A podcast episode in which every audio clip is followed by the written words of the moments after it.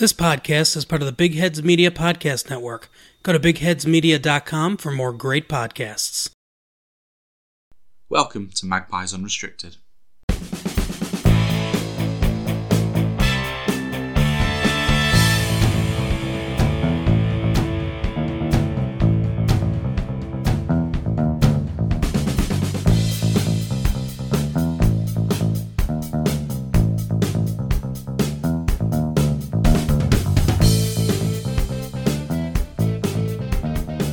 Ladies and gents, and welcome to Magpies Unrestricted, where we'll be talking all things Newcastle United. I'm your host, Chris Simpson, and joining me today is Cara Thistledoy. Hello. And a bit of a quiet weekend in football, really, wasn't Oh, it? no, Not, nothing's happened. No news. not much Another happened. boring game. You know, no, no multiple goals. Never was there five in a Newcastle game. You heard that right. Five. I mean, I said it last week, and I'll say it again. Newcastle won a game.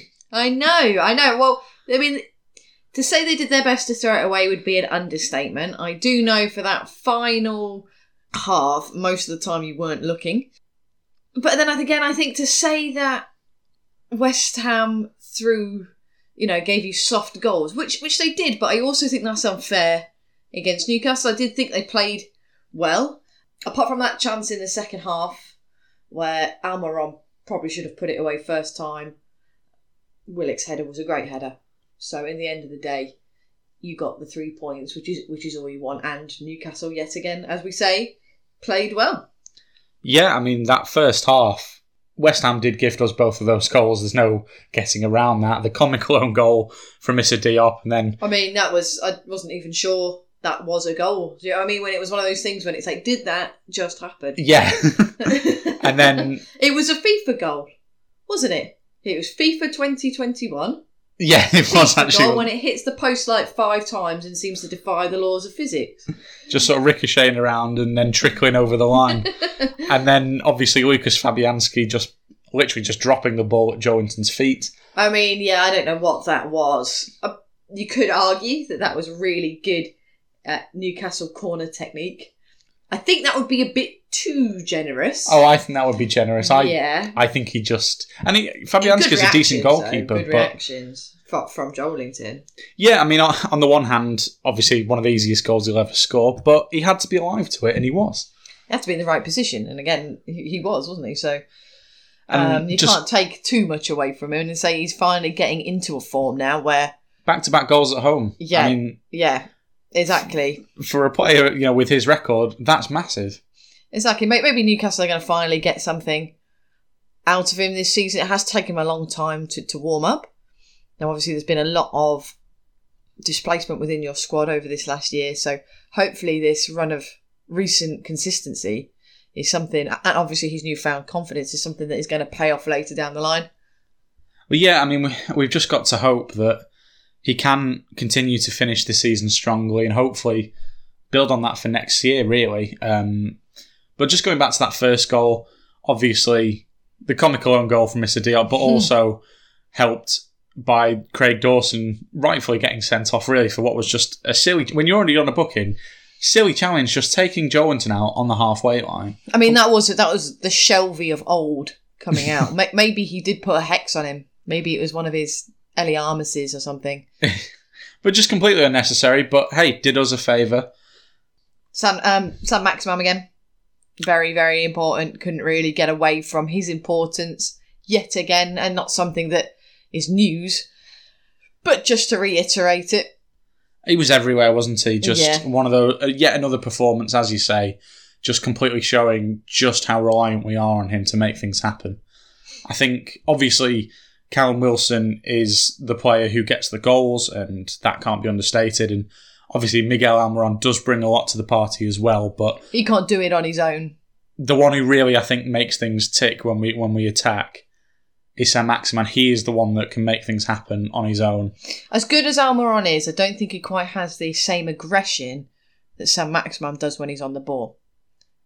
He doesn't quite have that same spark, does he? I mean, don't get me wrong, Almiron, I, I do feel Oh, he, he's good he on the ball. He runs a lot at the players. He is very good on the ball. but there's just something electric, isn't there, about Saint-Maximin? You love that word electric. I think he's He's just aggressive with it, Chris. He's just aggressive with the ball. That's not a negative thing. He's aggressive and he runs at people aggressively and they back off him. And that leaves gaps. Don't say electric. Put it Electric. out. Don't, don't say pulsating either. It was a pulsating contest. I fucking hate that word. Now, obviously, it was a bit disappointing in the second half. We just sort of sat back then. We just Oh, we just lazy. invited West Ham onto us. I don't think it was lazy so much as overly cautious and a bit fearful. it felt like a Mourinho team. There was a bit of that. It was it was we were afraid to try and really push out push for a third, which would have killed them off. That's what we should have been doing. We should have been standing on the throat and just finishing them off. And we didn't, and inevitably, and it was inevitable, Mhm. we let West Ham back into the game. Obviously, Issa Diop making up for his own goal with that header, and then Jesse Lingard converting the penalty. Also, I have to say, it's unsettling being afraid when Jesse Lingard is on the ball. I'm not used to that feeling, but it's a testament to how well he's been playing, isn't it? Yeah, it is. I think. I think West Ham have definitely got the most out of Lingard. They've definitely used him in the squad correctly. That sounds like I'm really obnoxious, as if I know exactly where to play him. But they found his position and they've utilised him within the team in such a way that he is a constant threat. You can't get away from it. You might not have to like the guy. Does seem like a bit of a man child, but um, yeah, he is. He, he he has been excellent. You can't get away from that. And he could be the main man at West Ham, can't he? hundred, a Whereas hundred percent. he's, he's at United, he's just a bit part player, and clearly, he, you know, he, he hasn't been bringing enough to the party for one reason or another. But obviously, not helped by the fact that he obviously didn't play too much as well.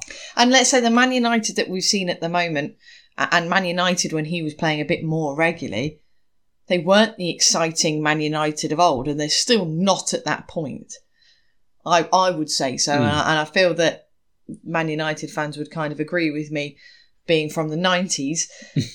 it isn't the most exciting player, and I feel that he wasn't able to play how he wants to play because of the tactics of Man United at the time.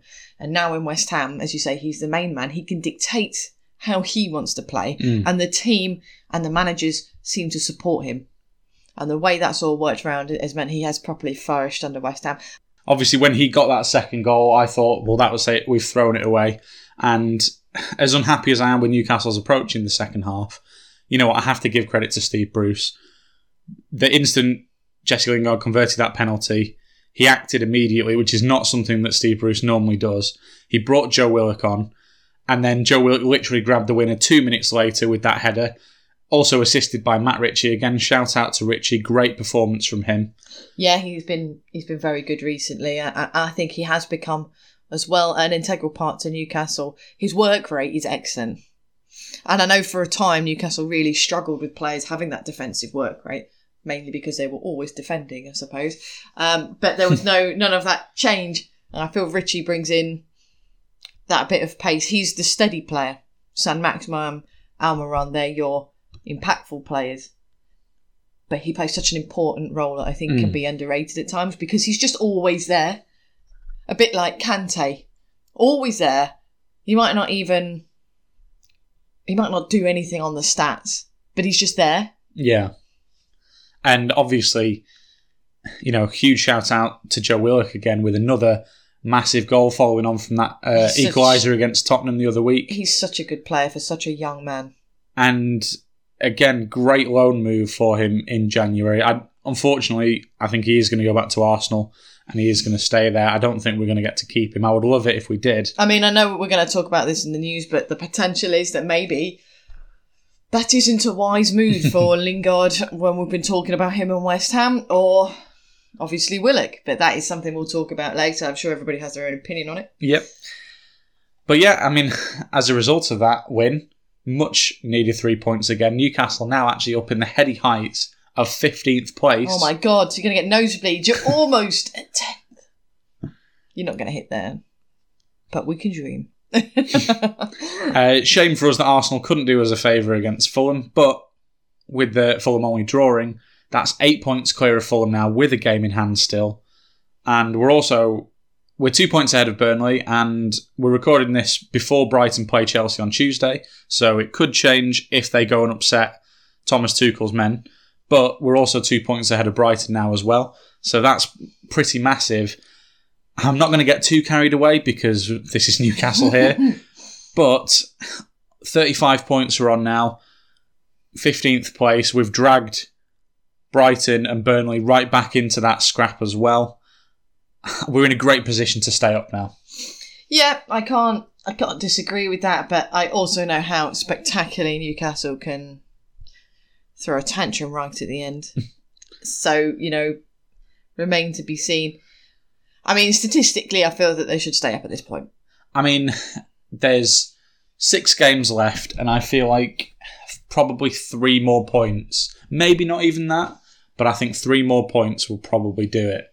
Now, obviously, we have this incredibly difficult run of games coming up, which we'll get onto shortly.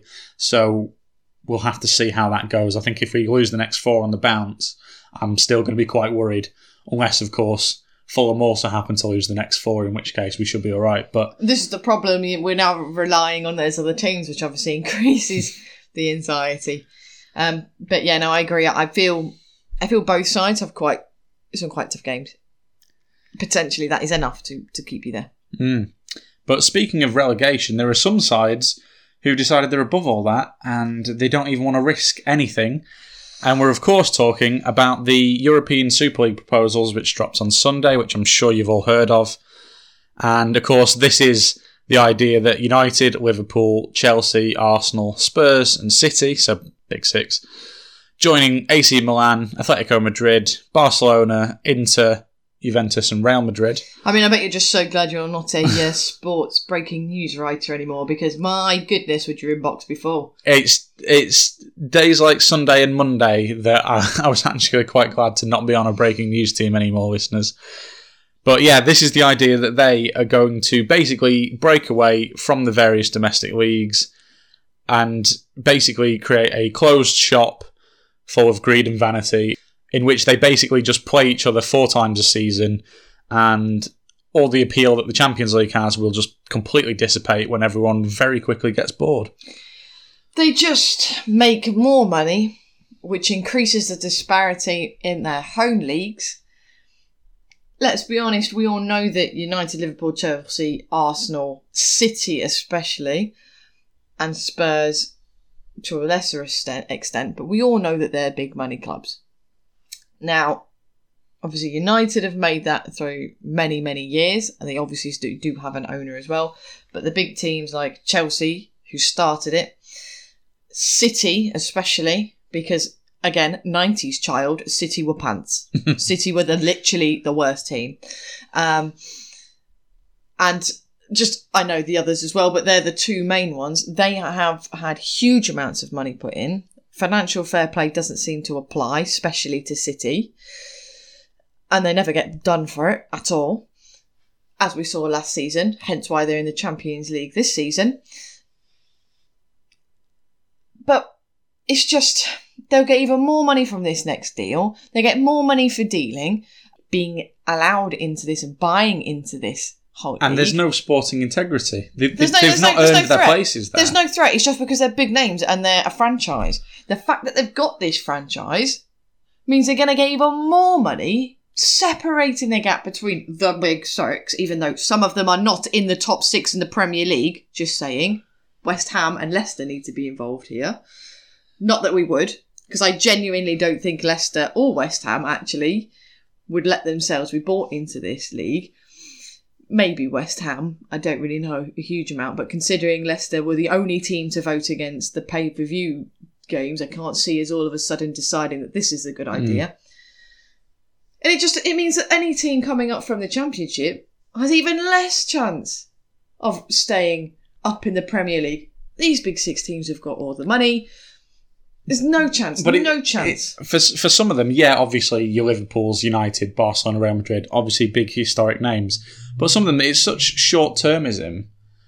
I mean, Arsenal haven't won a league title since 2004. No. Spurs the Spurs haven't it. won a trophy in the last 20 years, or I think that they've maybe won the League Cup. I think about 10 years ago. Who owns Atletico Spurs? Madrid have only really become a massive team Yeah. in the last 10 years. Who owns Spurs though? Well, Daniel Levy is the chairman. Exactly.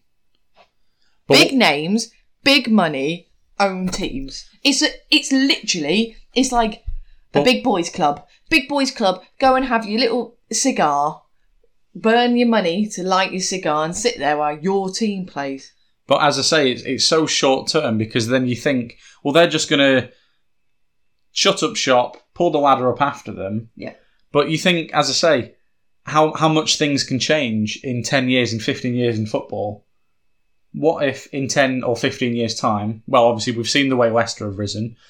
What if Newcastle are up there? What if Aston Villa? What if Burnley? What if someone comes up from the Championship? What if Nottingham Forest go and do it? Yeah. But it's it's ending the possibility of that happening. But there's there's no we said it. There's no sportsmanship. Let's be honest. If Newcastle were up there in that league, because you you have got the the history for it, more history than most of the other teams that, that have been mentioned here. However, yes, Spurs haven't won a cup for twenty years, but we won't mention how long it's been that Newcastle have won a cup. um, I'm but, not but saying we Newcastle can. should and be in no, it. I'm not saying that either. And I don't think you should be, and I don't think the fans would want Newcastle to be there. No. H- however, we do know that Mike Ashley would a hundred and ten percent put Newcastle in it. Oh, I, I think he, if he had the opportunity, I think he would leap at the chance because at the end of the day, it's money. And what does Mike Ashley love abo- above all else? Money. But in terms of how this might affect Newcastle, if it goes ahead, I mean, there's been talk that the big clubs will be kicked out of the Premier League. Personally, I can't see that happening. Should happen. Should happen. I mean, it'd be hilarious if it did, and I mean, if it did, it might actually increase Newcastle's chances of ever winning Oh my the God. title. you would actually be ninth. but there's also, you know, uh, as you said, the, the level of disparity is going to increase so much. I mean, we all know that the big teams already cherry pick all the best talent from all the other clubs anyway. But that's just going to get even worse when each of them has an extra 100, 150 million or however much to throw around every season. exactly. Not not every team can throw eighty million pound at defender. In fact, very few can. And the fact that they have the opportunity to do this again and again and again with absolutely no regard for any of those, no fans, no players, and no managers were talk to in this. This wasn't a team decision. This was a money decision by those in power because, funnily enough, it makes them more money. Yep, they've just gone behind everyone's backs to go and do this. And rightfully, the reaction has been very strong, and hopefully, maybe that means maybe that it won't happen. But mm. we'll just have to wait and see. But, but it leads into the next piece of news all about the big money, with the government are denying having any involvement in the last year's failed takeover of Newcastle. Well, this is that report in the Daily Mail that alleges that the Saudi Arabia's Crown Prince Mohammed bin Salman, i.e., the chairman of Saudi Arabia's Public Investment Fund, which of course was spearheading that proposed takeover last year, apparently he urged Prime Minister Boris Johnson to intervene after the Premier League uh, did not approve the takeover. Now, a government spokesperson has come out and said, and I'm quoting here, uh, while we welcome overseas investment, this was a commercial matter for the parties concerned and the government was not involved at any point in the takeover talks on the sale of Newcastle United. That doesn't mean individuals in the government were not. It's just an absolute bollocks blanket statement, which we should come to admit, come come to come to know. We we should know this. It is that's clearly a yes. Someone tried to lobby us. No, none of us could do anything about it. And even just setting aside our government, who are as corrupt as they are incompetent, just for a moment, I think this also shows another reason why, as Newcastle fans, we should be very wary about the possibility of a Saudi takeover. I know it's it's easy for us to get carried away in a the idea of finally being free of Mike Ashley after 14 years of his horrific reign, and we all know the way he has treated the club, the way he treats his workers at Sports Direct, and a, and a whole litany of other reasons why it's very, very easy to hate that man. but on the other hand, it also, I think, this shows this sort of underhanded way that the Saudis are going about it. On top of everything else, they the human rights abuses, the the oppression of women, the the public executions. It's it's the assumption that they should have it, that they want it, and therefore it should happen because they have the money and well we want it. it it's that assumption, and, and it, it's it's the arrogance of that type of business. And if they did take you take Newcastle out, as you said, I think you should be worried, not because necessarily your team will suffer. But I do feel then that Newcastle will be representing all of those negative things that you've just described. And who knows? Who knows what could happen at that point? I know. I mean, yes, it's easy to look at Man City and look at the money that's been pumped into the club, and But and, it's not. It's then. It's not the team that you. and yeah, It's not the team that you support. If I was a Man City fan, I've, I've and I've supported Man City through being absolute garbage and trash fires on occasions, and then all of a sudden, it's, it's them being Premier League. They've not earned that. That's not my team's done really well and they've built up a squad. is my team had an absolute crap ton of money dumped on them and they spent it. Yeah, no, exactly. And I think as fans, I think we should. And you look at the way Man City fans react when anyone questions their ownership, when anyone questions where the money came from, when anyone questions the success they've had in the last 10 or 12 years as a result of that money, and the, the, the toxic way they go after anyone who dares question it, I think as Newcastle fans, I think we have to be better than that. There's no way you can deny that it's played a part. I mean, yes, they've had excellent managers, which they've managed to afford, and they've also had excellent players, which they've managed to afford. Yeah, and it, and it just sort of shows the kind of impact that the Super League is going to have if, if that goes ahead as well. With as we've said, just that just insane amount of money being injected into it. I mean, I know it's been an increasing thing over the last twenty years in football, but it just takes it to a whole new disgusting level. If I if I put this out there, just one last thing on this. In rugby, Saracens got done for financial foul play. Now it'd been going on for three years, which they'd known about.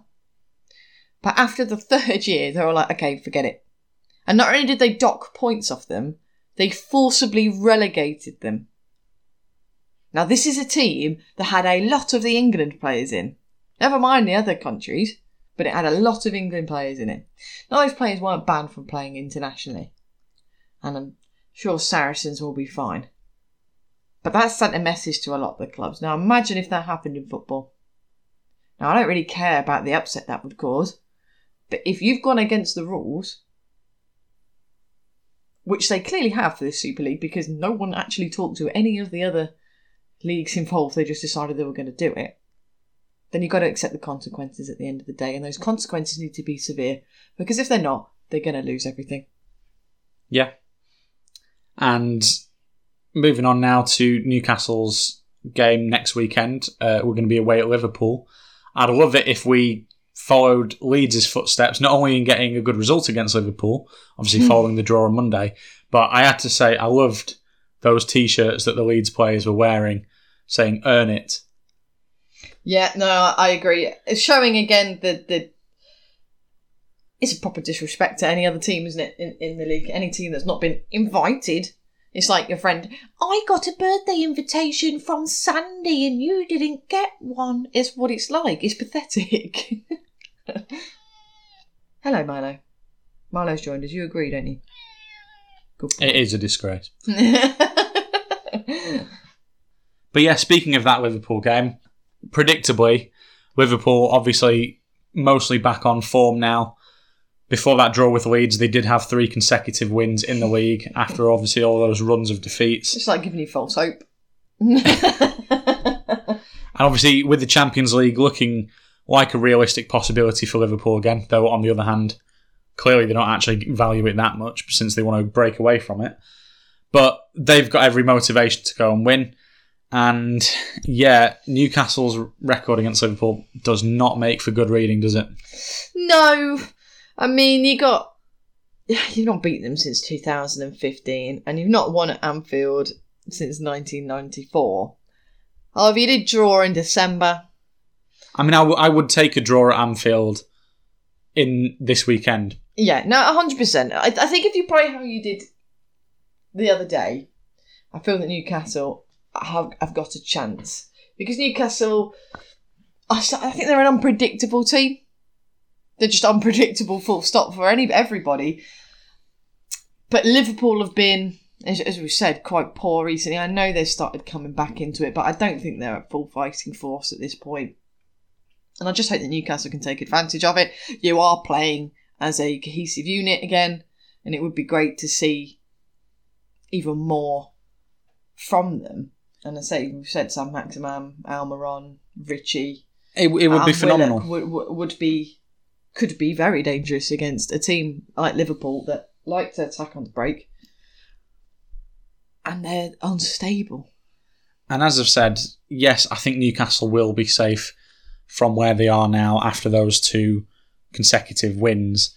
But mathematically, they're still not quite there. How great would it be to go out and get some more points in the next couple of weeks? I mean, we've got Liverpool, Arsenal, Leicester, and Man City as our next four four really tough games. But if we But could if we could get a draw in there, if we could even maybe sneak a great win to really just sort of cement safety, that would be amazing. To not have to leave it to the to those That- last two games. But you are getting to the end of the season. We've said Liverpool themselves are unstable. Arsenal are Arsenal, so literally anything could happen. Um, Leicester still have the FA Cup the the that week, bef- um, just after your the match against Newcastle. Man City might have won the league by that point, And could still be in the Champions League. and yeah, exactly. So, I know we said these are unwinnable ones, said multiple times in the midst of our depression throughout this podcast. Maybe with this new hope, If we can play like we have the last two or three games, we've got a chance. Mm. And that's that's all we can hope for. But as I say, got to be feeling pretty positive after back to back wins for only the second time actually this season. Oh, that's depressing. But you've had you've had a good number of actually good games where I think you have been unlucky. Some of them, some of them you've just been poor. Well, here's hoping we're not too poor next week against Liverpool. In the meantime, if you could please give the podcast a like and subscribe and leave us a positive review, that'd be absolutely fab. Until next time, this has been Magpies Unrestricted, and I've been your host, Chris Simpson. Thanks, Cara. no worries. And thanks once again, listeners. Bye. Bye. This podcast is part of the Big Heads Media Podcast Network. Go to bigheadsmedia.com for more great podcasts.